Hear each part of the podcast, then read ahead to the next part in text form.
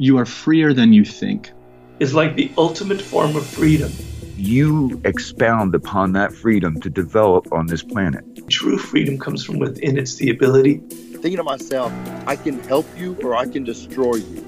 Man, as a two-time felon, I work really hard, and I've been a, I've been a life learner. When things are feeling tough, let yourself be surprised. The world favors risk taking. Welcome, welcome, welcome to the Freedom Pact. Welcome back to the Freedom Pact podcast. And today on the show, we have Ricky Norwood, and this is some of the most fun I've ever had doing an interview on this podcast. It was an absolute joy, a laugh, and a very valuable conversation. On top of that, it was an excellent, excellent hour and a half well spent. Ricky is an actor, a host, a presenter. Uh, he's most notably known for playing the role of Fat Boy on BBC's EastEnders and an upcoming star in Netflix original The Princess Switch, Switched Again, with Vanessa Hudgens. In this podcast, we talk about Ricky's journey to success, the trials and tribulations he's met along the way, and how he's answered that. And Ricky gives his advice, including gratitude and how that plays a massive part in becoming successful. So, we're here to talk all that and more. So, without any further ado, Ricky Norwood, my friend, welcome to the Freedom Pact podcast. Oh, thank you very much. Thank you for having me. So I want to set the scene a bit. Um, you know, many of our UK listeners might recognize you. They might, you know, know a bit about your background and and you know culture in the UK. But you know, a lot of our listeners are from America as well. So, what was it? You know, what was your upbringing like? What was your environment like? What did your what were your teachers' opinions of you at the time? What habits did you have growing up? What was growing up like for Ricky Norwood? Ooh, growing up, you, you, we're going right back to the start. Um, to okay. The start. well, I'm, I'm, I'm an East London boy, born in East in East London, and uh, my my my dad's um my dad's a scaffolder, uh, and my mum is um she's a housewife, but now she was she's she's a carer.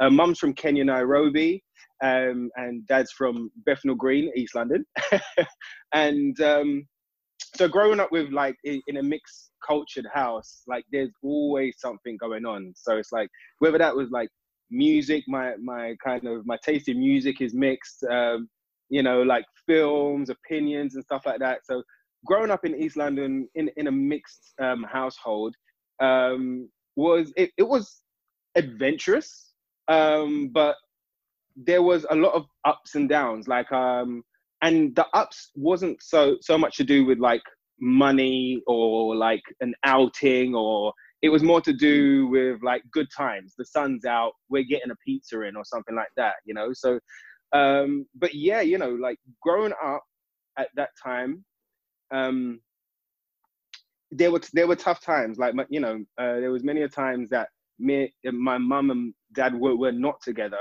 So there was times that mum would you know like was dealing with very little money to kind of deal with bills and the house and food and stuff. And and um, you know she she she was a gourmet chef at making 128 dishes out of one packet of potatoes. Do you know what I mean? That would last the whole week, you know.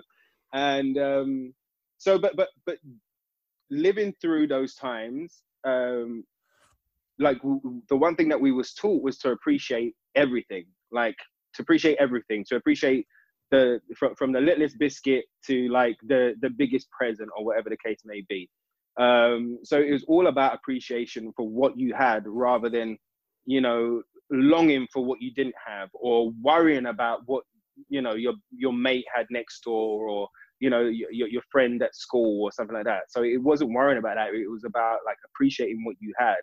And like even so if, if i give you an example my my uh, lovely nan is now passed on, um, but she used to like she used to get get us the worst Christmas jumpers. You know, like a grandma worst type of itchy, itchy, itchy. Like even the design was poor. Like the, the, the choice of colors in the jumper was poor. You know, like like there's so many things, but like it's it, for me it was a gift from my nan. So I appreciated it and I loved it. And it wasn't something that where I was like, you know, I ever tried to show a disappointed face or tone or anything like that. I would rip it open, you know what I mean, and be like, ah, oh, amazing, oh, fantastic, you know what I mean?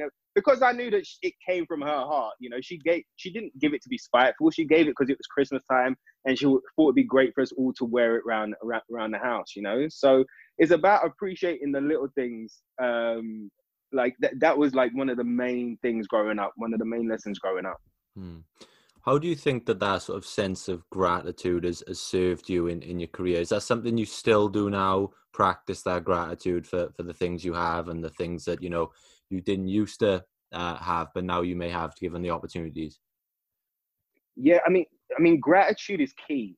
Mm. Gratitude is key in life. I think for everyone, uh, it doesn't matter what status you you are financially, you know what I mean, or or or you're standing within your community I think I think it's key to to appreciate and and to have gratitude for every little thing that you have because at the end of the day you work hard for it. And um it's like it, it, it can become tough okay? So I, I, I will tell you how gratitude helped but i can tell you also where gratitude can hurt as well or can harm or when people take advantage you know? People take advantage of you being gracious so people will, will try and kind of push you or prod you. And or when you're on a downtime when you're when you're not getting the auditions or the parts or you're not moving in the direction that you want to to move in it's hard to be to, to have gratitude for what you have because at that moment you believe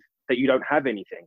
And it's at those key moments that you then have to again after you're through your emotional haze kind of I have to sit down and then realize what you do have. Like realize that the roof over your head, you know, we, we've paid rent this week. Realize that our heating's on, you know, like realize that, okay, we're, we're not going out to the restaurant tonight, but I'm still, you know, I'm still cooking you steak and chips, you know, like I'm, I'm, you know, so um, it's in those downtimes. I know it can be hard to find gratitude and, and to be appreciative of what you do have, but those are the, those are the key times because the, the big things that happen, you know, like I'm lucky enough to have like won awards and gone to award ceremonies and stuff like that. And the big things happen in such a bright flash and they happen so quickly that it's really hard to kind of appreciate what it what it is and kind of embrace that moment. Um, it, it, it happens so quick that you're you're in a whirlwind and everybody's happy and everybody's smiling and then it's poof, it's gone. It's the next day and you've got to carry on again. Um, so, so it's really easy to miss the big things in your life, the the big things that you should be grateful for. And sometimes people kind of just dwell in in their in the in in the bad times or the negative times in their life and can't get their head above the water. But that is where I've kind of learned my best lessons. You know, that is where I've learned my best lessons. I mean, you know, there, has been times where I'm I'm tired of being an actor. You know, like there's been times in my life where I've been tired of, you know, I having to get up, having to le- learn the script, having to, you know, like learn the accent, or or you know, for, hopefully, like I don't have to learn a song because if we have to learn a song, then I'm stressing. You know, then I'm sweating and I'm stressing, and there's a lot going on. But you know, like I'm so lucky to be able to live my dream yeah to you know to to get an audition to go for the job to you know pay my rent with the money that i've earned through what i love to do. That i i had to kind of find the love again for what i wanted. I had to find the gratitude again for everything you know and um and, and everything that i hold dear to me. So it's like every time you have a dip dips are there to dips are there as a wake up call Dip, dips are there to shake you up. Dips are there to to let you know that you wasn't right. Because sometimes we believe we're right all the time. So to have a dip or to make a few mistakes and you might feel that you're at the bottom here or you might feel, oh, I, I don't know what I'm going to do. I don't know how I'm going to climb up. Well, that ain't as bad as you believe it to be. All it is is a lesson in life that teaches you that we're human, we make mistakes, and okay, take responsibility for how you've got to the bottom of this mountain and what are you going to do to climb back up it. Now you have all the skills, you know how to climb back up this mountain, like you know the route, but do, do you have the motivation? Do you have the will? Do you have the fight to get back up and go again? Do you know what I mean? With new knowledge, you know, minding the pitfalls, minding the loose rocks on the way up this time, you know, so that you get further up. So yeah, gratitude is key. Gratitude is is is is one of the things that we always have to come back to so that we can go forward. You know, being in being, being an actor and being in, in the so so called fame game, you know, um, you can you can take things for granted. When people do things for you, when people like, you know, run and get you water or, you know, you're getting makeup done or, you know, it's come here, get in the car, go here, everything's done for you and stuff like that. You can you, you can forget that. It, it can become too normalized. And sometimes you need a little shake up to be like, wow, look where I am right now. Like, you know, like, you know, the car's picking me up. I'm jumping on a plane. I'm, I'm going to go film over here for a month and then I'm coming back and like, you know, the, the treatment that is given and, and, you know, the appreciating that is given while you're like, this is amazing. This life is amazing. So you have to enjoy every little moment Mm. Otherwise, like I say, the big ones they happen so quick and so fast that you end up missing them. I love this, man. I love this idea of gratitude, and and the way you're explaining it is making me reflect a bit because I think about when we started this podcast and we had these goals of you know we want to be the the number one pod personal development podcast in in the UK or you know and I had my we've had our sights set on that goal for so long that you know you're climbing the mountain and you know those little moments those little wins on the way up so that you know the first time i interviewed a, a new york times bestseller or you know the first time i interviewed someone i was a, a, really big fan of or you know i mean now i'm you know i'm interviewing ricky norwood. I, I i looked i was looking through my twitter actually earlier and i found myself you know five years ago when i was 19 i was um I was tweeting you about the storyline in EastEnders and, and all this. Wow. I, I, know, man. Big fan, big fan.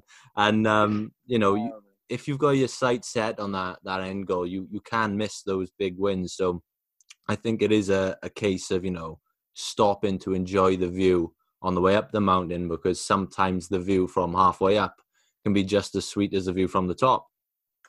Absolutely. Absolutely. And sometimes the, the, the bumps and the scrapes that you've got along the way, the first time up the mountain and the second time up the mountain, they're all there as kind of like I say, lessons and reminders. I mean, I'll, I'll give you another kind of, uh, I'll give you another example. Okay, like um, so in quarantine, in lockdown, banana bread has been like one of the hot words, right? But everyone's talking about banana bread. Colbert talking about banana bread. Like uh, Trevor Noah's talking about, but everyone's talking about banana bread, right? Everyone, everyone. So I'm like, okay, we're gonna make some banana bread. All right, we're, we're gonna do this. Let's do this. So the first time we made the banana bread, me and my missus, we made it. The first one that came out, not only did it collapse, but when we cut into it, it was it was soggy dough all the way up to the right up the top. So much so that you know you can just about pick the tops off, enjoy that, but it's got to go. The whole thing's got to go. The second time we done it, um, and within the same week, mind you, the second time we done it, again, like still there's some bits off. Once it came out, like it was still kind of hard. It was better, but it was still it was still not not precise. You know what I mean? It still wasn't wasn't perfect. And then today, I I done one because my little sister uh, was coming around to uh, to see me, so I, I wanted to make her some um, some banana bread. So I was like, okay, I'll get up in the morning and I'll and, and I'll do it. So this morning when I done it, because of all of the previous mistakes that I'd already made in the last two, like I was very conscious about the mistakes and I was very conscious about, okay, well, let's do this, let's do that. Even when it come down to timing or the baking temperature, all of this was trial and error. And today's banana bread, I know it's banana bread, but today's banana bread was like tremendous, like massive loaf, didn't sink. It was baked the whole way through. Like, you know, my little sister, she loves it. Like, we've been eating it today. Like, it's but but it's the same. It's the same type of metaphor for life. Like, don't be so down on yourself or negative about the bad things that are happening. Some people believe that rock bottom means that you have to stay at rock bottom. Rock bottom ain't a bad thing. And I know that some people that are there are going, you know, or looking at me confused right now, or squinting, you know what I mean, at their at, at, at their earphones or you know whatever the case may be. But it's not that bad. It's a reset. All rock bottom is is a reset. So all of the lessons that you believed that you know um, were getting you somewhere, like you got to take the strength from the ones that got you there, and then the hype, the rubbish around it that ended up making you fall down this mountain. Like you need to recognize those, not not use it as blame or not use it as an excuse, but take responsibility in what you done in that moment to get you at the bottom of this mountain. The moment that you have that epiphany, the moment that you go, oh, okay, I was wrong there, or I shouldn't have handled it this way, or, you know, admit the mistake. Mistakes, everybody in life is scared of like admitting that they were wrong or that they made a mistake. There is nothing bad in that. It shows strength, it shows maturity, it shows understanding, and it shows that you've learned a lesson because you can talk about it and you can now move forward. You know, the, the more you kind of shy away from the mistakes that you've made, like, and and not face them. And this is just for you. It's not like you have to do this with your friends or your for you. If you haven't faced them for you and seen the truth for yourself, you're never going to get past it. And that's what happens when they, you know, when you continue to make the same mistake over and over and over again. It's because you haven't learned that lesson, you haven't faced that lesson for yourself, and you're not prepared to kind of take the respons- responsibility to go, okay, that was my fault, that was my fault, that was my fault. I've got to stop blaming him, him, and her. Let's get this cracking. I know what direction I need to be going in. And little bit by little bit, and it's not a run up the hill, it's a little bit by little bit, you get back to being yourself and, and, and an even better version of yourself so you can conquer the next mountain that, that mm. you're facing. I love this man. It's it's you know the way you put it is so beautiful, and and who knew that you know the grand reflection of life is banana bread. It's uh you know what an analogy, that, Lewis. Exactly. Well, I mean, yeah, but this is what I'm saying about life. Life, like whatever it is, whether it be banana bread or, or you know, a, a, philosophical metaphor. It doesn't matter. Like you've got to take the lessons from it. The, when that banana bread came out and it was like blooming and it was it, it was gorgeous the whole way through. Like there was a sense of pride, there was a sense of achievement. But I was happy because I fell down the mountain twice before with the mm. rubbish banana bread because I, I I then knew what those mistakes were and I wasn't making those mistakes again, you know? So it's the same, man. You got you got to take every lesson in life. There, there are so many lessons in life. Sometimes we, we spend too much time scrolling or like, you know, like streaming episode after episode that we forget to kind of look at ourselves and work on ourselves. We can, it's easy to kind of jump into kind of unconscious uh, tapping out, you know? Sometimes you gotta like, you know, shake yourself a little bit and, and, and face the questions that you know need to be faced because everybody loves an excuse. Everybody loves an excuse. Mm. You know, we all do. You know, so it's time. It, time. The time for excuses are gone. Look, look at us. We're in 2020. We're in quarantine. We're in lockdown. Everything has been taken away from everybody when it comes down to work and movements. You know, it's been taken away from everyone, regardless. You know, and it's a leveler. So now is the time to use this time to answer the questions that have been holding you back so that you can jump higher, you can jump further. It's not for anybody else. It's not to prove your partner wrong or your, your old drama teacher wrong. It's not about them, it's about you. You can use it as motivation, but it's not about them. Don't make it about them. Invest in you, and the rest will come. Hmm.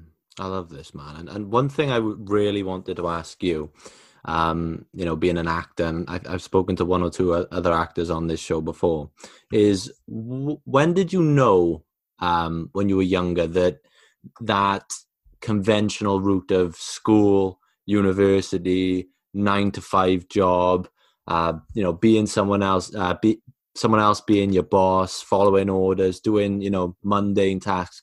When did you know that that life wasn't for you and that you wanted to follow the unconventional route that was, you know, risky?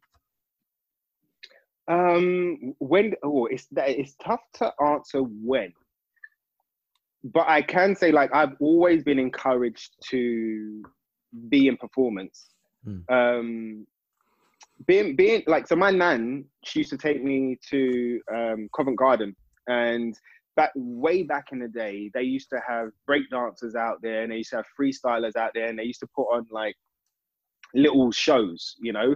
Um, and but the street dancers and the break dancers would come down from Pineapple Studio and they wouldn't come with cardboard. They'd come with their mats you know? And they would they would dance left right and center and they would wow the crowd. And as a kid like uh, like from what i w- I've been told, uh, like two or three. As soon as I was walking, basically. So my nan used to take me, and I used to sit there, and they supposedly they recognized me. They would know because I had been there every week or every time they do it or whatever the case may be. But um, they would recognize me and they'd be like, "Oh, little man, like Ricky, come, come, come." And I'd be excited, and I'd go up there and pretend to do my breakdancing. And like I used to spin around in my head, but it was like baby version. So I used to put my head on the floor and then just run around my head. And everybody used to go crazy. Like the crowd used to go mad. And I was just like, I used to get up like, you know, like the break dancer. and everyone used to go mad. And I was like, oh my gosh. Well, you know, and that that was the beginning. That was the beginning of kind of me enjoying performance, me loving like you know, starting to fall in love with dance and and the, the applause and that kind of um, you know that repertoire with, with, with the audience. So it, it started way way early. Like I never thought about another job. It wasn't like I was one of those kids that was like, oh, I want to be an astronaut.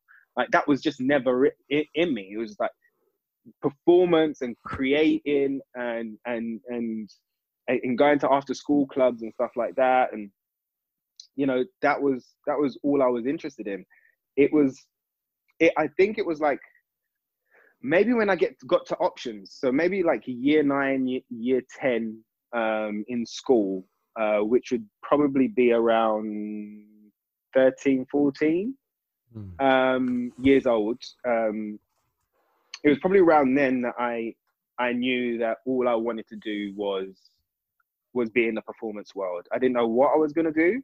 Um, obviously, I wanted to. At, at that stage, I, I, I was dancing a lot, so I I just wanted to kind of,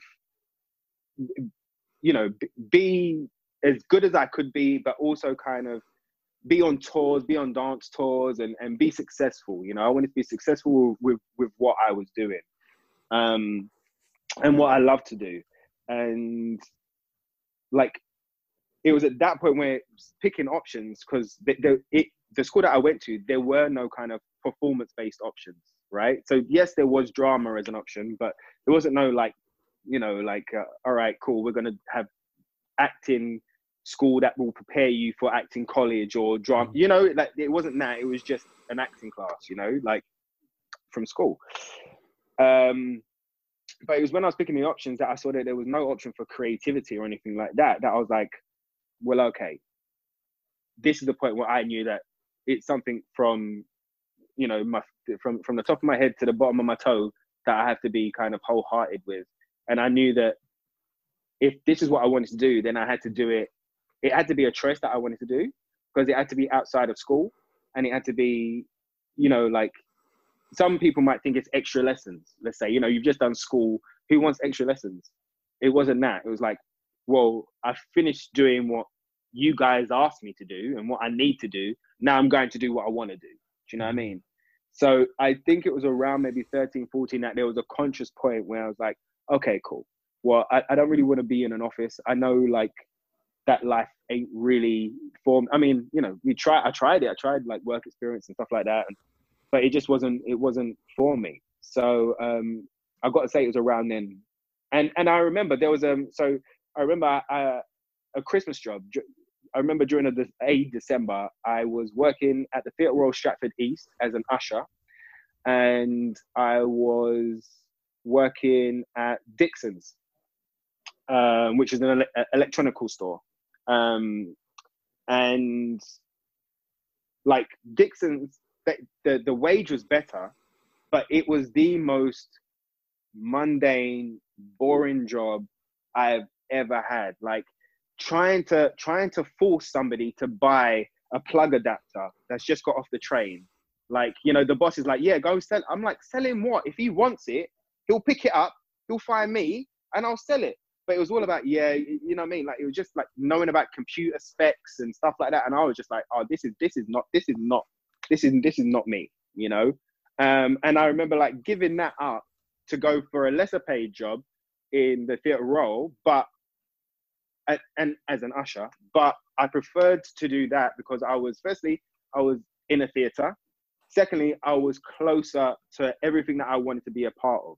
You know, so I was closer to directors, I was closer to other actors, I was closer to the shows itself. I got to watch the shows that was on um, at the time that I was there a lot more than anybody else. So I, I would end up watching different details. I'd watch different details from actors. You know, if I had an emotional response from one of the actors or from from a performance, the second time that I watched it or the third time I'd watch it, I'd try and work out how and how and why they had that effect on me. So I try and work out how they planted the seeds to get to get my emotion, so that by the time they re- they, they kind of revealed whatever the thing was, that I had that emotional response, you know, and as well as people sitting around me, I, would start to work out where they started doing things to to plant that seed so that it became a flower at the moment of crescendo sort of thing, you know. So um, yeah, that, like I preferred that. It was more of what I wanted. It was more the, the people there I liked. You know, the the the the conversations that I had with the conversations that I wanted to have. Um, you know, and it was very the theater and acting is very inclusive. You know, it didn't it didn't matter whether you was white, black, mixed race, gay, trans. It didn't matter about any of that. It mattered about you know like how talented you are. You know, like you know you you can sing, you can dance, you can act, or you was great at lighting or you was great at, at, at like directing like th- that's what it was about it wasn't about anything else and that's another the reason that i love acting and i love you know and i love the, the world it's because it's always been ex- inclusive and it's always been a world in which it allows you to be expressive no matter who you are or where you're from. You know it's like let me hear your story. Let me hear your story you know? So that's you know, another reason why i love it. Would you say that you know you're the type of person that you know you see all, a lot of people who you know work jobs they don't really care about, and as long as they get to Friday, that's good enough for them. They're happy to trade five days of their life in a job they don't like with no meaning for two days in return where they can have fun. It's that five for two trade. Are you the type of person that through finding meaning and purpose and genuine happiness in what you do, you're trying to sort of get that Friday feeling in every day of the week because you're doing a job that means something to you. Absolutely. Absolutely. But that just because I'm looking for every day to be Friday doesn't mean that every day is Friday. Hmm. You know, we, we have to deal with I have to deal with the down days. I have to deal with putting out the you know the the, the garbage on a Monday. You know, I've got there's not every day is a Friday. So having that putting that pressure on you as well, or or not even that, like, or or when you don't have the greatest day, or when you don't have a very productive day, to put that pressure on you that ah ah ah, like that's wrong as well. We all need we we we all need balance, you know. So I I don't um I don't kind of judge or kind of um look at anybody differently because they work their nine to five and then they live their life on the weekend or or after work on a Thursday because you know the you know the weekend starts on Thursday. Um, but they're doing what they, they're doing what they need to do to to it, they, like you said. There's a payoff. You know, there's a payoff. They're going, okay, cool. I'm doing this so that I can get to that. Some people don't even have that. You know, what when you're in work, you want to find something. There's, there's a reason that you're in it. So you want to find intention and purpose in as much as you can. You want intention and, and purpose in as much as you can, including your work. So you might not like 95% of your work, but there might be 5% of it which is like, I don't know, creative, you know, uh, you know, you might have to design a flyer or you, there might be something creative about it. So if that that's the part that you like, you know, like make sure that when it comes to that part that you're not consumed by the 95 that came before it you know? You've got to take every moment for what it is. Um, one of the biggest things about like stress and anxiety when it comes down to work and doing something that you don't want to do is that people feel forced, they feel trapped in in a rhythm that they feel like they can't get out of. It takes that, but there's also a settling as well. So there's there's also a, part of you that's kind of like you're, you're trapped and you're settled in the kind of aspect of paying rent, you know, getting buying food, buying groceries, doing this, and you know, get getting the checklist done. But you you have to within you, even if it's like let's say it's not at work, you have to once you come home indulge in something that that that you're passionate about or that brings you joy. There is a lot of people that lets work and lets negativity consume them, and they miss out on joy, you know, and they miss out on kind of whatever it is, you know, like I, I really enjoy football, you know, and sometimes my team will frustrate me and I'll shout at the TV and I'll get upset and I'll get a little bit frustrated.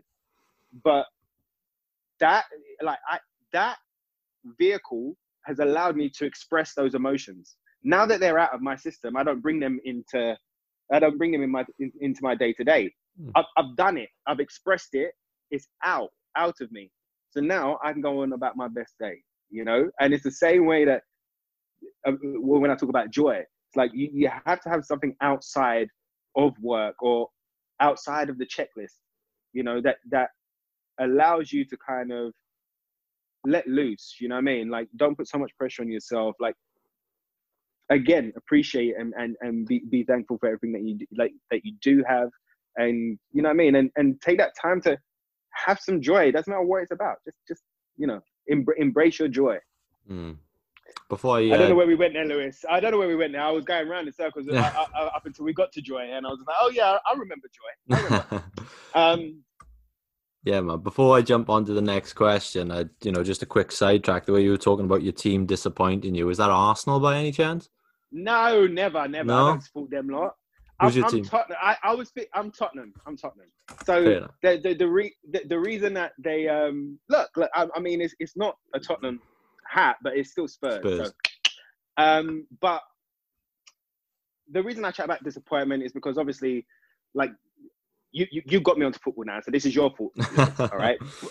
But you know, uh, I, I, I was in love with Pochettino and the Pochettino team and the Pochettino ph- ph- philosophy, and then ever since he was sacked, it's it's been a it's been a crazy season for Tottenham and and what's going on. So, but in every every single football team, even Man City right now, people are you know screaming at, at the TV at, at, at them. So it's no drama.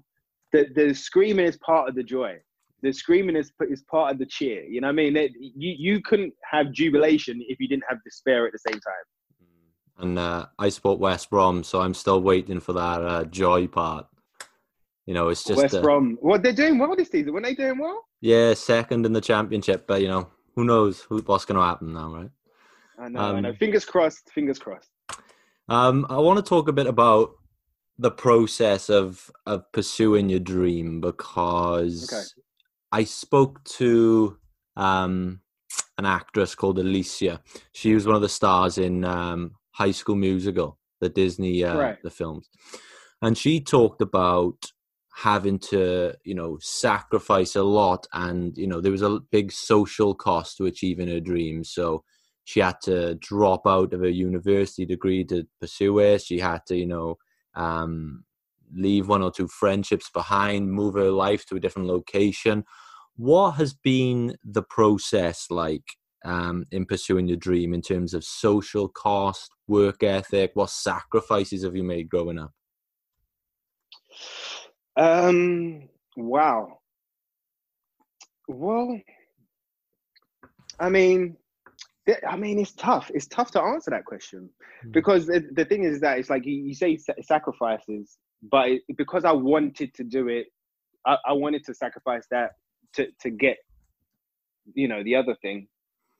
That sometimes in my head, it's like it wasn't so much of a sacrifice, you know.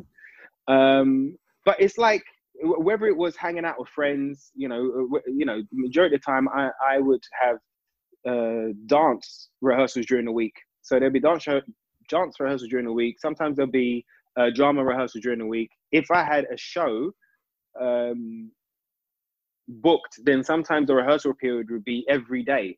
So I wouldn't get to see my friends or hang out or anything like that because I was in the rehearsal room for three, four hours.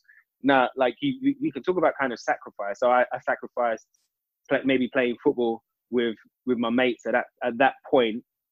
Um, but I, I, I preferred to be in the rehearsal room regardless. So that's why it's hard for me to kind of, you know what I mean, put put it into context for for, for, for your question. But um, it, you know, like you have to you have to, to to to to gain what you want in life. You have to sacrifice some things, and you you have to kind of see what's really important to you. And and this this job does and this business does do that to you. It does force you to kind of go, okay, well, um, you know, I'm I'm working for Sky One, you know, so uh, maybe I can't may- maybe I can't go out on the weekend. Or for instance, an an easy example is is footballers, right? So footballers, we were just talking about football. Footballers, they earn whatever they earn a week, but as soon as they're off the pitch, they can't do nothing because there's a camera in their face all the time. So if they go and have a drink at the bar, there's a camera there. Do you know what I mean? Oh, look, there's certain footballers having a drink, or if they're having a meal with two, you know, t- two of their mates, it's like, oh, well, he's, you know, he's got two girlfriends. He, people are looking to make up headlines. People are looking to, to, to try and bring those guys down.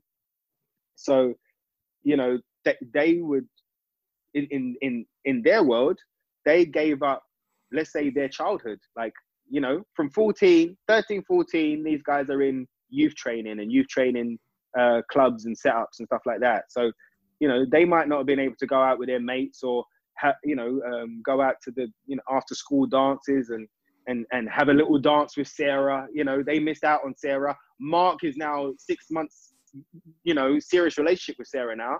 Sarah ain't even looking your way no more, you know, but you've got to go training in the morning. So let's set the alarm, you know?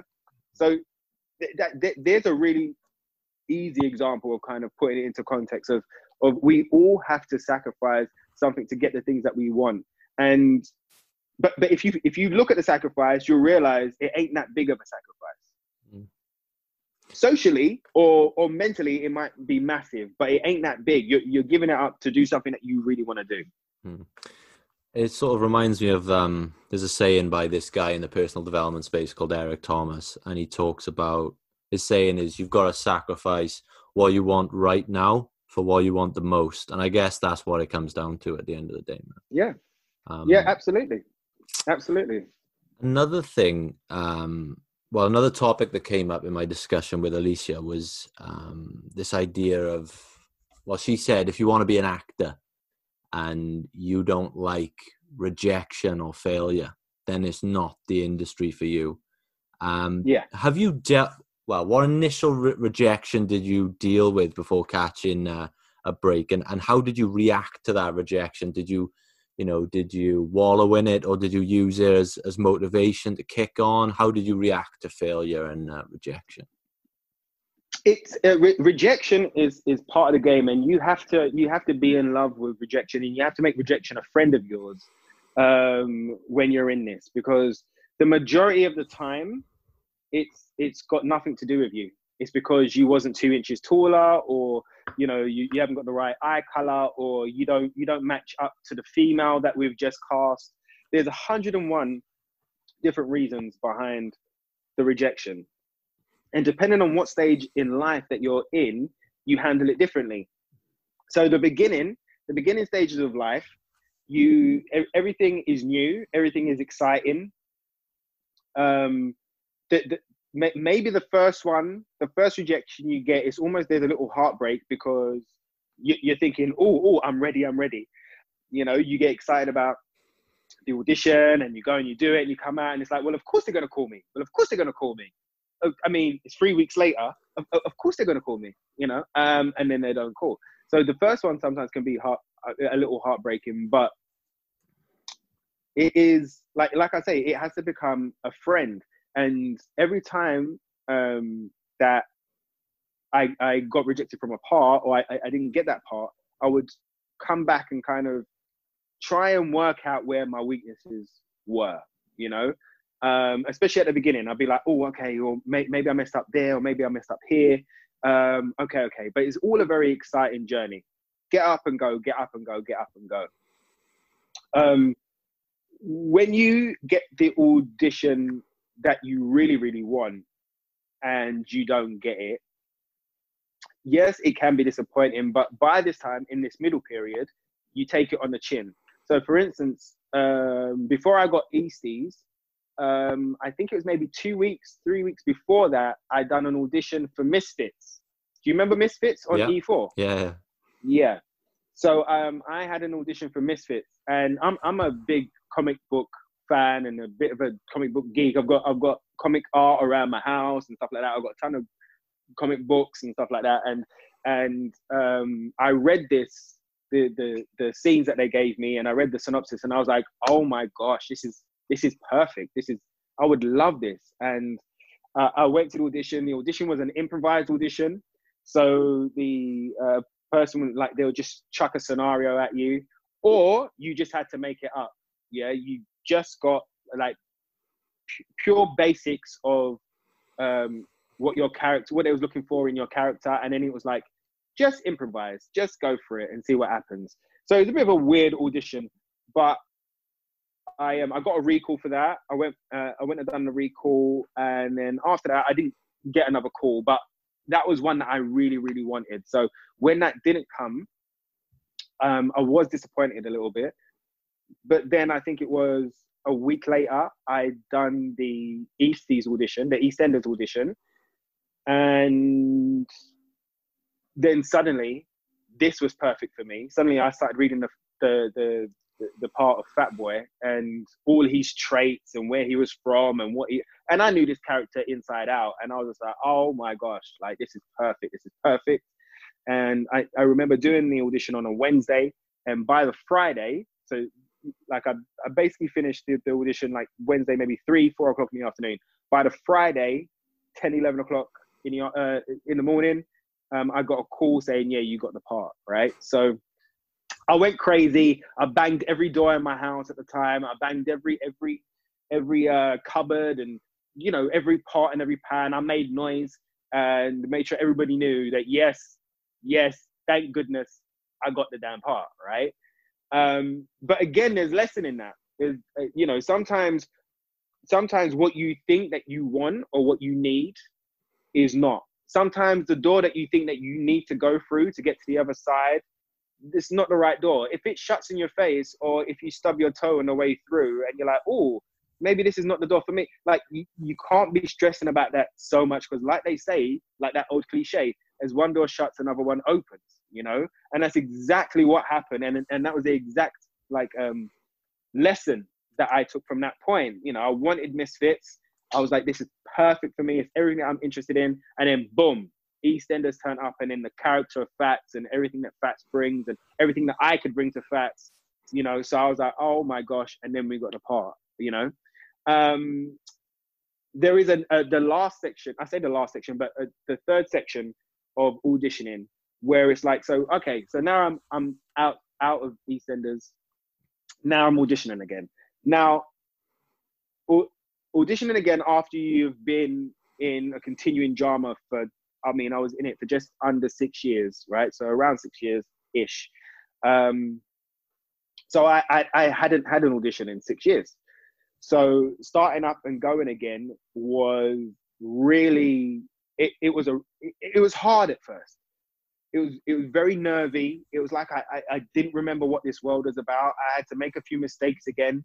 Um and the the rejections that I got after this, they started so I mean, this mixed in with depression at the time, and there, there was little dips that I was having at the time but I started to believe that every rejection now, instead of it being my friend or instead of it being a lesson to be learned, well, every rejection was like, oh, am am I rubbish? Like, like, can I act? Like, is this something that I should be? Like, you start questioning yourself.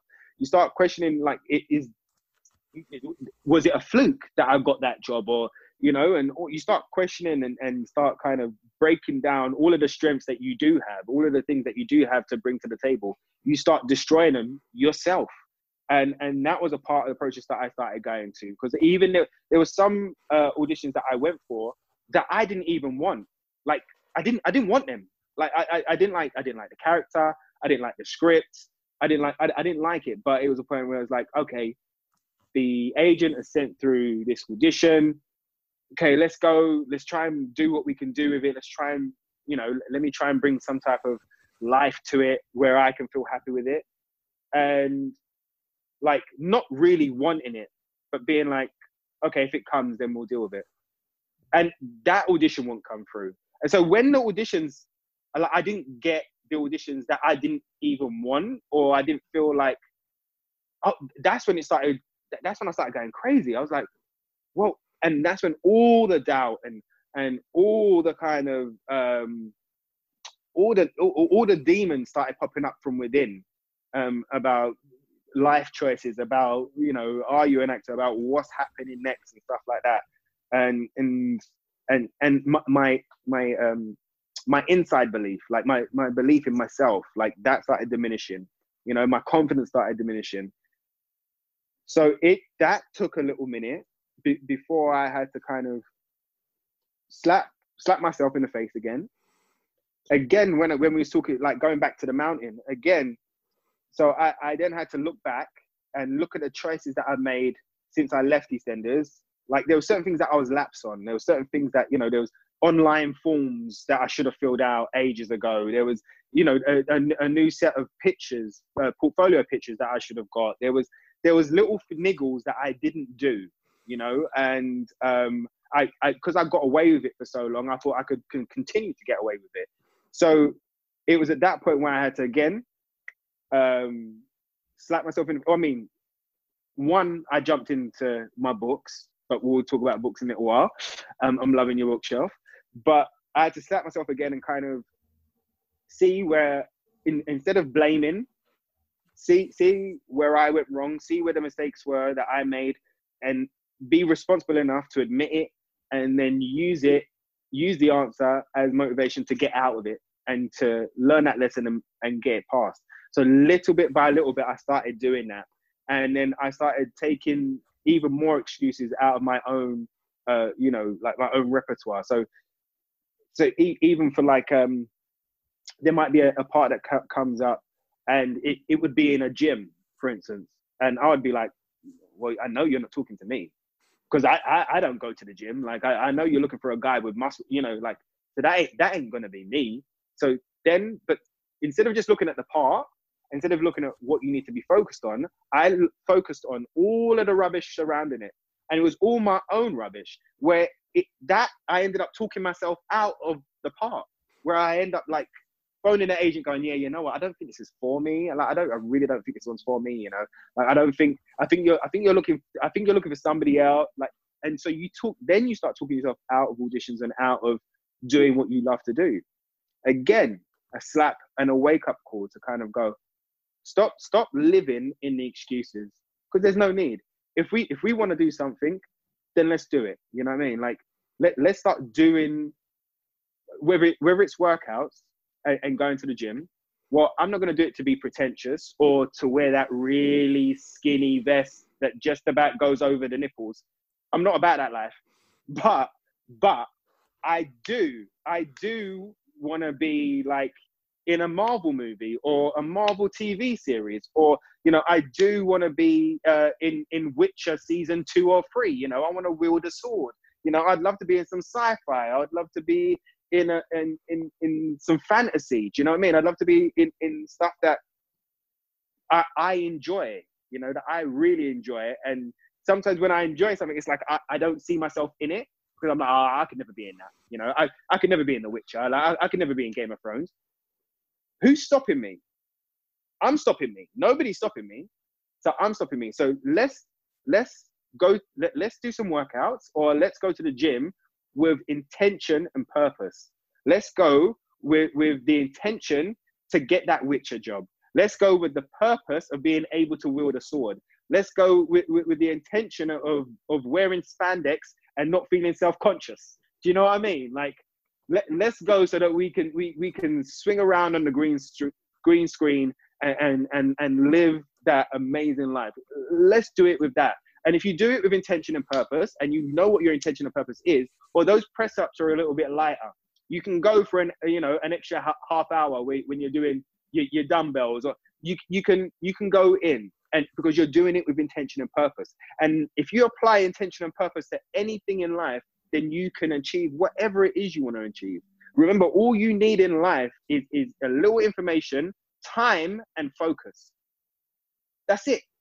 Then you can achieve what you need to achieve, you know? So, yeah, uh, no, man, I, I, that was a fantastic answer, and you almost sounded like a motivational speaker at the end. You, uh, you, you, got me, mo- you got me motivated, man. And um, I love, I love the honesty you talk um, about, you know, transitioning out of that show and being in the dark because, you know, you you left EastEnders, which for you know our overseas listeners is is the biggest you know soap drama in the country, and Ricky played the greatest character in the history of the show, in my opinion. Um, You're too kind. Side note, I you know I'll, I'll, I'll dig the tweets out. You know, I, I found myself uh, an 18 year old Lewis tweeting uh, the BBC Stenders account, telling them what a mistake they'd made by killing Fat Boy oh, off. But bro, I know, man. Oh, um, bro, man, you just like my heart is like I'm seriously like even my even my eyes teared up a little bit. that is that is the sweetest, bro. Like like that is see, it, it's crazy because everyone's on the photos and the autographs. But see, this means more to me. Like that means more to me than than anything, bro. The fact that this this East London boy that came from Forest Gate ended up on EastEnders, and I was never supposed to be there for longer than five minutes, Lewis. Mm. I was never supposed to be there for longer than five minutes. When I first turned up, I had like, you know, I was on E20, which was like the internet show and it was like the internet spin-off of EastEnders. And then I transitioned to EastEnders, but I was only supposed to be there for two to three months. And even when I was there, I was only getting like one minute scenes at the end. So there was a lot of things that were geared towards me not sticking around for too long, you know. Um, but I never had that intention. My intention was to be there for at least five years. I, mm. I that was my intention from the beginning. So everything that they gave me was a test do you know what I mean? So every time they gave me half a page, I'd go, all right, and cool, well, this is a test. Every time they gave me a big scene, I'd go, all right, and cool, this is a test.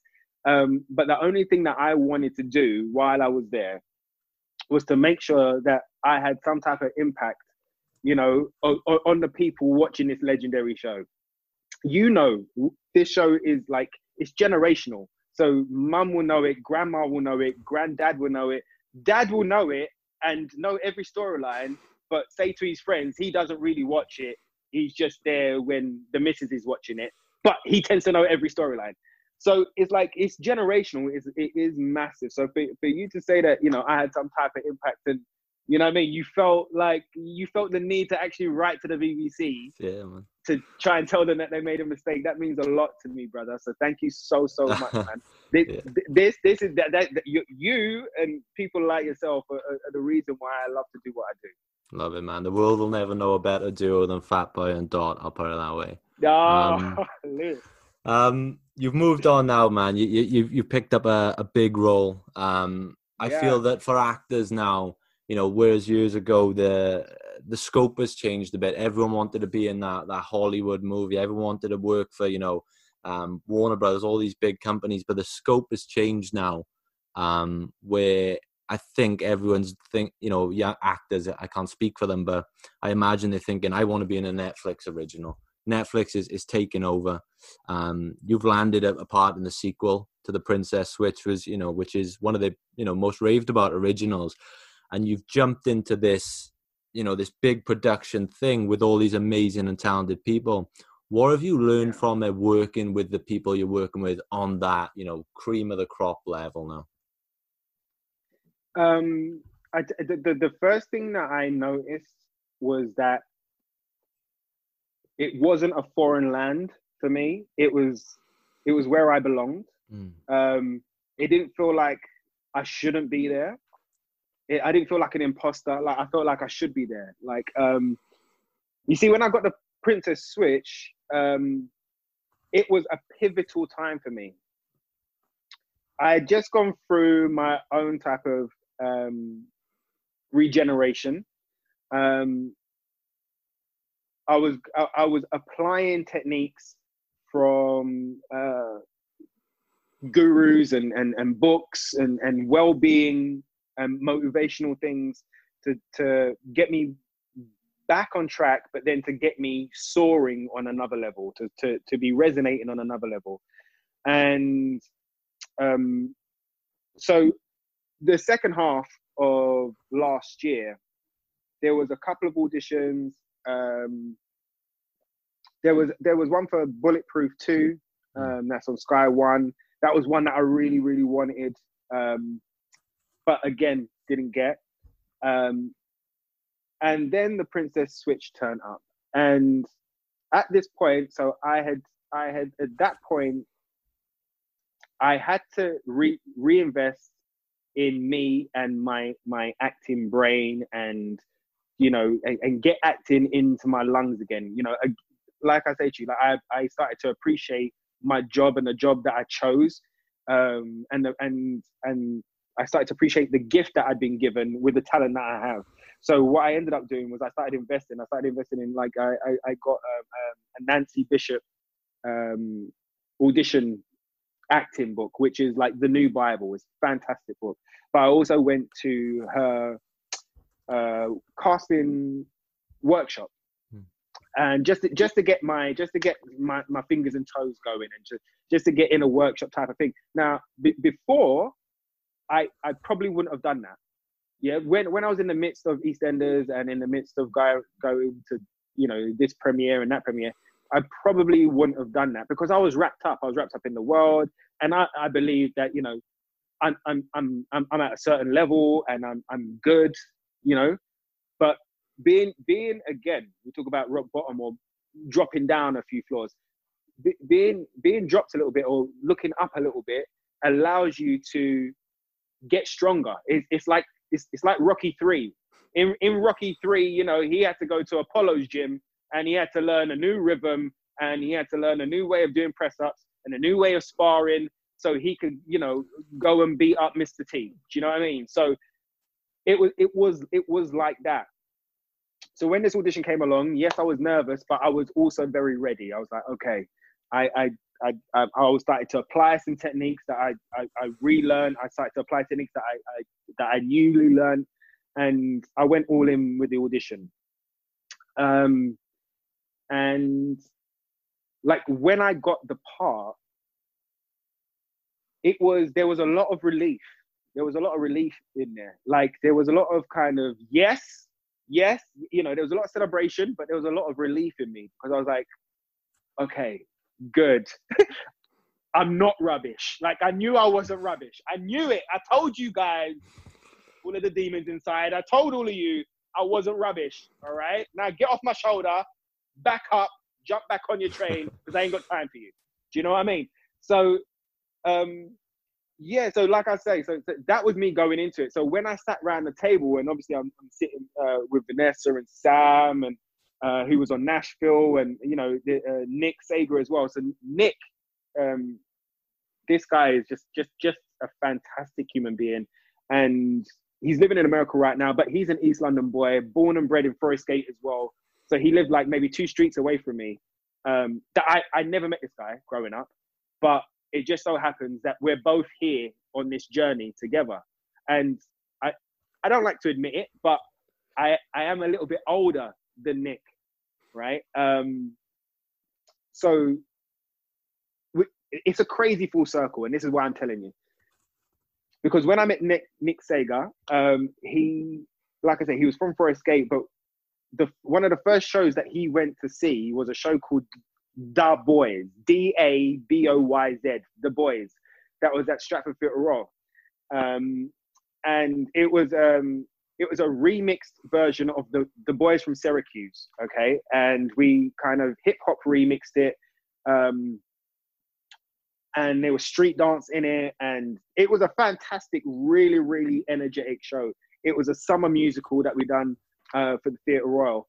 And Nick, like, w- what happened was is that w- the stalls, all of the seats in the stalls were taken out, so that that was almost like a dance floor it was almost like an open floor, so people could stand and watch. So we had like a crowd. It was almost like we would perform into a, a like a concert crowd every night, sort of thing, as well as having the dress circle and the upper circle there. Um, but um, like we would we would jump into this we would jump into the show like with so much so much love and energy and passion. Um, I've got to remember. Oh, damn it! I, I lost my train of thought. Ah, I hate doing that because I, I know I've got to pause and pick up. Um, help me, Kay. Nick, thank you. All right, I'm back on. Okay, cool. So, all the seats, all the all the seats are t- taken out of the stalls, and you know there's a dance floor, etc. And Nick uh, came down as one of those students, and he watched the show. And when he was watching the show, um, seeing all the street dance and the performance, well, that inspired him to start dancing, right? So he started going dance class after that. After he started dancing and started performing and started loving that, he started going acting. After he started going acting, he started getting a couple of roles where he's like, now, like I say, he's living in America, he's living in LA. He's got one of the best um, American accents I've heard, right? He just slips in so effort- effortlessly. Um, he he is humble. He is lovely like uh, and he's super super duper talented and he was like if i didn't come to that show i didn't know whether like i would have jumped on the creative wagon and whether i would have started dancing whether i would have started doing acting and you know whether i would be here talking to you so it was like a massive full circle with me and uh, me and nick um, so that's what i'm saying it's like i, I literally believe that i should have been there like vanessa she's such a she's such a beautiful person, first and foremost. Um, there, there ain't too many airs or graces about her. She's down to earth. She's humble. Um, she gave she gave a lot of time and a lot of energy. There was she, her schedule was so jam packed that she could have easily every night said, "All right, guys, I'm gonna go back to my hotel and just you know learn my lines for tomorrow and go over what." She never, you know, she never did. She did when she had to, but she was always out and she was always ready to kind of socialize with us all you know? And she brought her mother and her mother is like mama g she's amazing. I call her joy because that's all she does is bring joy. She walks into the room and she just giggles. She's like and she just brings joy you know? So like getting the job and especially sitting around that table and feeling a part of it feeling like you know like i was you know I, sh- I should be here was massive for everything you know it was massive for for, for everything within me. It was massive for my head. It was massive for my heart. It was massive for the energy that surrounded me. And it was through that. I mean, we had a great time on there, but it was through that that I ended up getting a new agent come January 2020. And like everything was, you know, cooking with gas and we were, we were soaring. And then Corona 2020, lockdown, quarantine stay in your house and do a Zoom with Lewis. Like that, that's what happened. That's what happened, you know? So, um, yeah, it's all part of the journey, my friend. Like it's all part of the journey. Man, I'm, uh, I was getting emotional listening to that, man. I'm so happy for you because I think, you, you, know, it's going to do, to see the trajectory of your career, man, it's, it's going to do mad things for you because, you know, obviously I know you from EastEnders, but believe it or not, in this house, I watch EastEnders. My girlfriend won't watch EastEnders with me. So I'm so the man's watching, the woman won't watch. But you know, when I mentioned uh, when I was talking about today's podcast, I mentioned the princess switch.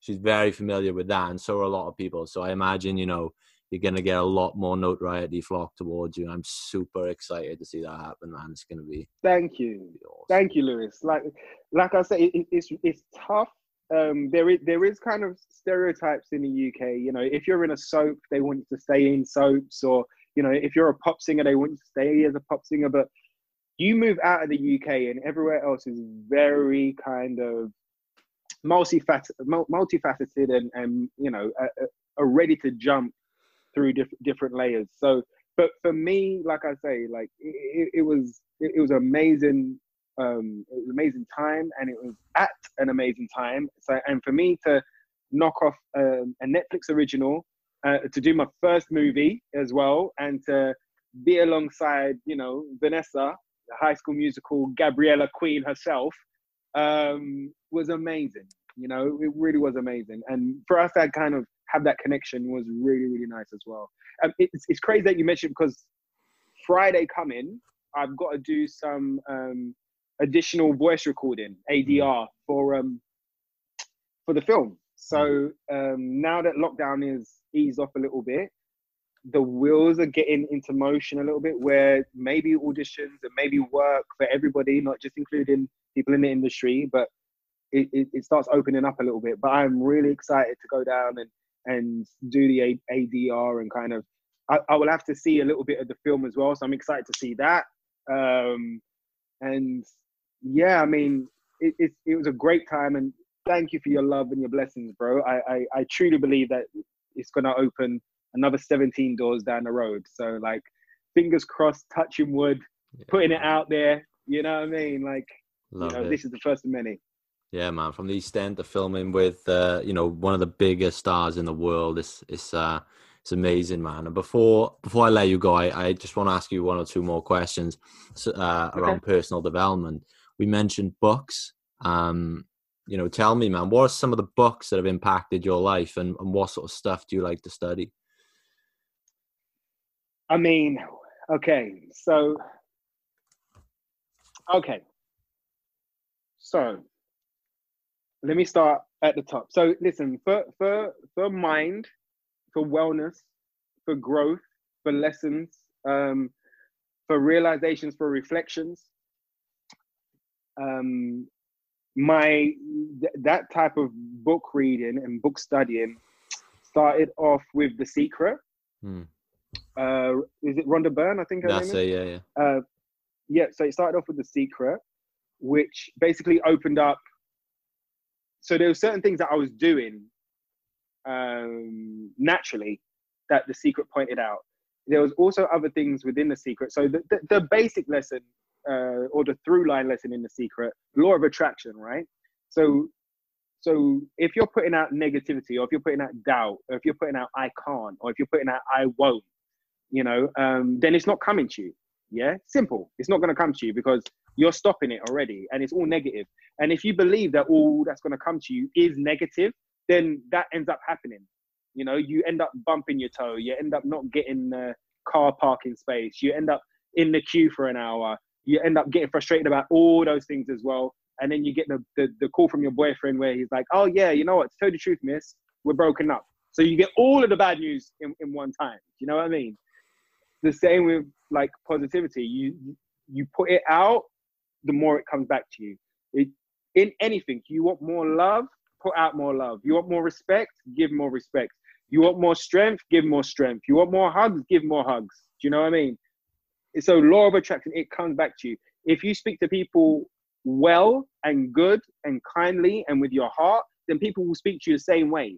If you if you're blunt and sharp and, sh- and short with people and you're ready to point the finger, then don't be surprised when that same uh, uh, energy comes back to you. That's that same way of speaking comes back to you. You know. Um, so yeah, so Secret was one of them. Um, one of an, another one of my pivotal books was uh, the Dalai Lama in his own words. The book's called In His Own Words. It's um, it's a simplified simplified version of the Dalai Lama and his teachings, uh, but written from one of his students. And he just he just he does it real real simply. But at this time, when I picked it up, when I started reading it, I was going through one of like my like my biggest breakup. Like so, me and my ex, it, was like one of the biggest biggest breakups uh, that I had, and it was one of the times where um, you know, I did I didn't know whether I was gonna get up. You know, I didn't know whether I was gonna climb this mountain again. I didn't know whether I wanted to climb the mountain again. You know, I drank brandy like Ribena, and you know, I was smoking cigarettes like like like I, I don't know what. You know, like like it was chewing gum, like like they were Tic Tacs. I don't know what. But but that was my diet, and I didn't have nothing else. It wasn't like I had any food at that time. It was just like brandy and cigarettes, brandy and cigarettes, brandy and cigarettes. You know. Um, so it was this book. It was that book that helped me kind of again pick myself up and refocus and re-energize and, and look, learn, and listen to the lessons that are being shown. You know. Um, one of the lessons in this book that I always take with me is about suffering. So it says in the book that suffering um, can be a choice. It's a choice that you choose. You choose to suffer in and, and wallow in the in, in the breakup energy, in the why me energy. You, you're you're choosing you're choosing all of those those things that are making you suffer. When you woke up in the morning, the sun was shining, the weather was sweet, but you chose to go through all of the things that you believe you're suffering from. That means by the time you got to the toilet to do your first wee wee, you was already you're already you're already on the negative. You're already on the downfall. You're already ready to give up. Do you know what I mean? So, yeah. Um, where, where was I? Do you know that? The book. Energy. Yes. Sorry. So it's it's me. It's because sometimes I go off and I get into. No, I love scene. it, man. Like, it's so great my- content. my- sorry, Lewis. My, it's my my sister's here. She's helping me as well. So anytime that I drop off, she's she's helping me with a name or or or, or, or something. But yeah, man, like, en- energy is key. So it's like uh, that that was so suffering. So yes, so that was one of the keys key lessons that I learned from from from that book was that suffering is a choice. There was also a lot of other lessons, but that was the one that I took from that. The one that I'm currently on that has taken me from last year, and then I started it again uh, January this year. It's called the Motivation Manifesto, and it's from Brendon Burchard. Okay, Brendon Burchard is a great person to follow on Insta as well. Um, he has he has great day to day check in advice to kind of keep you focused, keep you on your game, and to to not keep you drunk amongst the haze of nastiness and negativity. He helps shake that off and get you to remember what's true. Um, but yeah, so his his his book called The Motivation Manifesto um, is a fantastic book. What it done was it helped um, it helped open my mind. It helped it helped rebuild my spirit. It helped rebuild my heart. It helped remind me of all of the qualities that I do have. It helped remind me of all of the power that I do have. It, it helped me rem- remind me of how much understanding that I have or how much understanding that I give. You know, um, it it it showed me that sometimes being too humble in life can be a detriment. Sometimes, you know, going around and walking around like the mouse all the time and being, oh, it's okay, it's okay, no, you know, it's all right. You can notice me if you want, but sometimes, you know, you need to walk around like the lion and let people see you and know that you're the lion and know that you're strong. You don't have to. You don't have to be aggressive. You don't have to show everybody by giving everyone an arm wrestle. You just need to walk like a lion. You know what I mean? And present yourself with that confidence. Yes, I am an actor. Yes, I am successful. Yes, I can do. Yes, there ain't nothing that you. You know what I mean? There ain't nothing that you can't chuck my way that I can't handle. You know, if if whatever you need, I I got for you. I'm I got you, brother.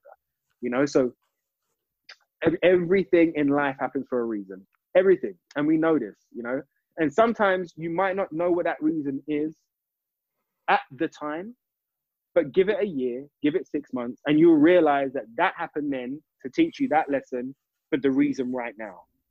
So, um, yeah, so the Motivation Manifesto is the last motivation book that I read, but right now, yeah, I'm going, uh, I'm on to Stanislavski's um, character building. So I'm reading Stanislavski right now. Um, building a character is called. And again, within acting, there's a lot of psychology, there's a lot of body language, there's a lot of um, traits and human hu- human unconscious ticks and stuff that we do that that is really helping me tap into. But if you think it's all the same, like it's all mind mindfulness, willfulness. The the more I can understand in acting and through human behavior, through certain gestures, what they mean, what tones mean, what looks mean, um, that helps me in my day to day. You know, so I can give a better tone, I can give a better energy, the same way I can receive a better tone, receive a better an energy. So that is what I'm on right now. Love it, man. And um, you know, I've read Brendon's High Performance Habits, so you know that. yes, yes. So uh, I'm, I'll definitely jump into that one. And uh, man, it's it's great to hear you read so much personal development. It's something we love. So you know, I'll even I'll follow up with an email. I'll give you some recommendations. I think it'd be really good for Awesome. you, man. I'd even send them to you in the post. I I, I want you to read them that bad, man.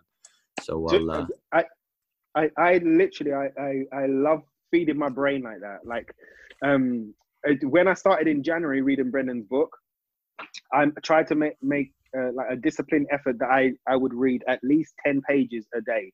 So it was like food, and it was like training. And then after I read those ten pages, it was like, okay, cool. Well, how can I apply this to my everyday life? You know, how can I apply this to going to the post office and dealing with that guy? You know, like how can I use this and, and use it to improve my everyday being, you know? So my, my friend, like I love them. Like, and the one thing about reading books and investing is it's nothing, it's nothing that anybody can force you to do. Nobody can force you to read the book. If you wanna, if you want the answers, there's the book. Do you know what I mean?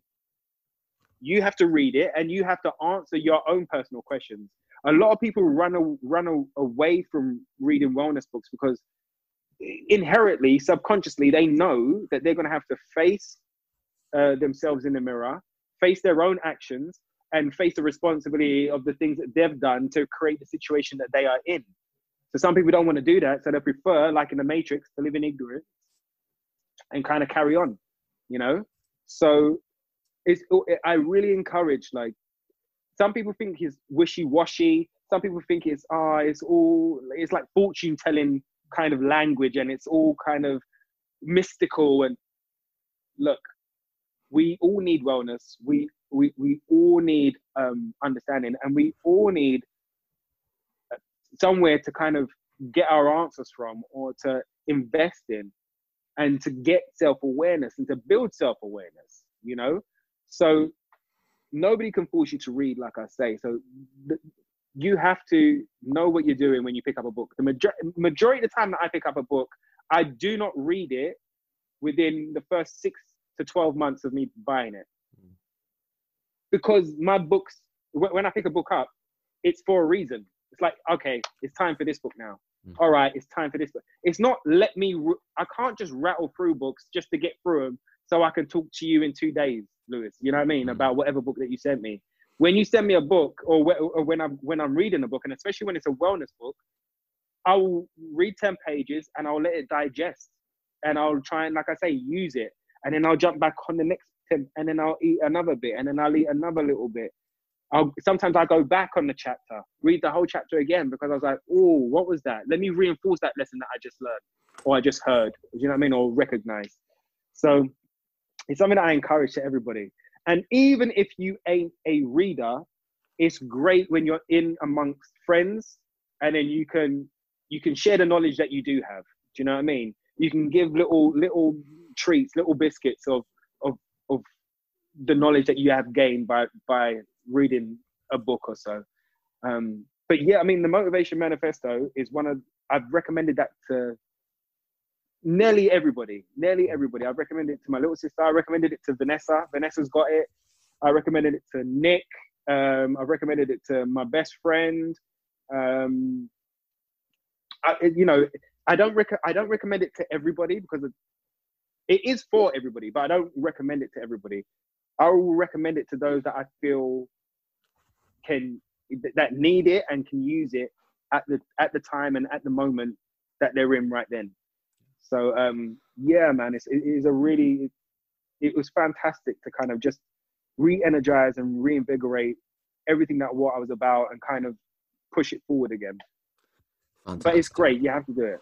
Yeah, man, definitely. And uh, I love what you said about you know, you know, rushing through the book because I'm reading um, Think and Grow Rich by Napoleon Hill at the moment, and at the start of the at the start of the book, he says there's there's one rule to the book, and that is you you're not allowed to read more than one chapter a night because you know it gives you time to reflect on it. So I think what you said there is really important, and um, you know I think you've contributed so so much value to this podcast already, and Oh, I thank you, have bro one more question for you. We've talked a lot about okay. messages and lessons. If every person in the world was tuned into the same frequency and you had the chance to deliver one lesson or one short message and everyone in the world was going to hear it, what would Ricky Norwood's message to the world be? It, it would be, you know, it would be believe in yourself Belief in yourself is more powerful than the words coming out of your mouth. Like, don't let doubt or fear or delay be the demons that hold you back. Don't aim for the glitz and the glamour because it's never as glamorous and it's never as glittery as you believe it to be. It's, that's just a facade, it's a fantasy. Go into everything with intention and purpose, and what you get out of it will, will be it, it, it will be worth more than an item of clothing that you spent stupid money on or a pair of trainers or a pair of shoes you know? Um, invest in you. Um, you do have the time as well. It's like that, that as, a, as as as a quote like you do have the time. I hear a lot of people say uh, i don't have the time i don't have the time or i ain't got the time to do that i ain't got the time to read I ain't got... you do have the time you do doesn't matter how busy you are you do have the time it's how you use it. So use it to benefit you. Don't let it be an excuse. Use it to benefit you. Um, and be grateful. Be grateful for the little things that you have, and the the, the more will come. Love it. Love it, man. You know, yeah. So yeah, be grateful for the little things that you have. More will come. More will come. Where can everyone listening um, find find you on socials and get more of Ricky? Uh, well, on Twitter, you can get me at Ricky J Norwood. Uh, I've got the blue tick on Twitter, um, so you'll find me easily there. On Instagram, I'm at um, official Ricky Norwood. Um, I've only been on a short amount of time, so there ain't no blue tick, but there's about well, you know it's me. You know, I think there's about twenty two thousand or something like that uh, followers there. So you'll see it's me. You'll see the um, Star Wars jumper that I put out for May the 4th and the dancing videos and stuff. So you'll see that that's me there. But um, yeah, you can grab me there as well. Um, and then, like I say, Netflix come the end of the year. That's another place you can grab me. So um, yeah, man, like just stay in touch. Uh, keep sending love. I love all the people's messages that they always send on Twitter and on Insta um, and keep that positive uh, energy going. Uh, Lewis, yourself, I want to thank you for inviting me on as well, my friend. And like, I, I wish you so much love and success in everything that you're doing. Um, you're doing it again for, for the love and because it's something that you need to do. It's not something to be, I can see. Maybe, maybe Joe Rogan is the end goal, but I know that's not tomorrow's goal. I know that's not why you got in. You got in because you have a passion for knowledge and a passion for understanding and a passion for speaking to people on a human level, on a, mm. on the best level. So again, thank you for doing what you're doing and putting out the platform and the podcast that you do. I appreciate that, man. 100 episodes in, uh, over 100 episodes recorded, and this might be one of my favorites. So, uh, thank you for the uh, the value you've given, man. Thank you, brother. Thank you. Awesome. I'll, it's been a uh, pleasure. I'll let you get back to your banana bread now, man.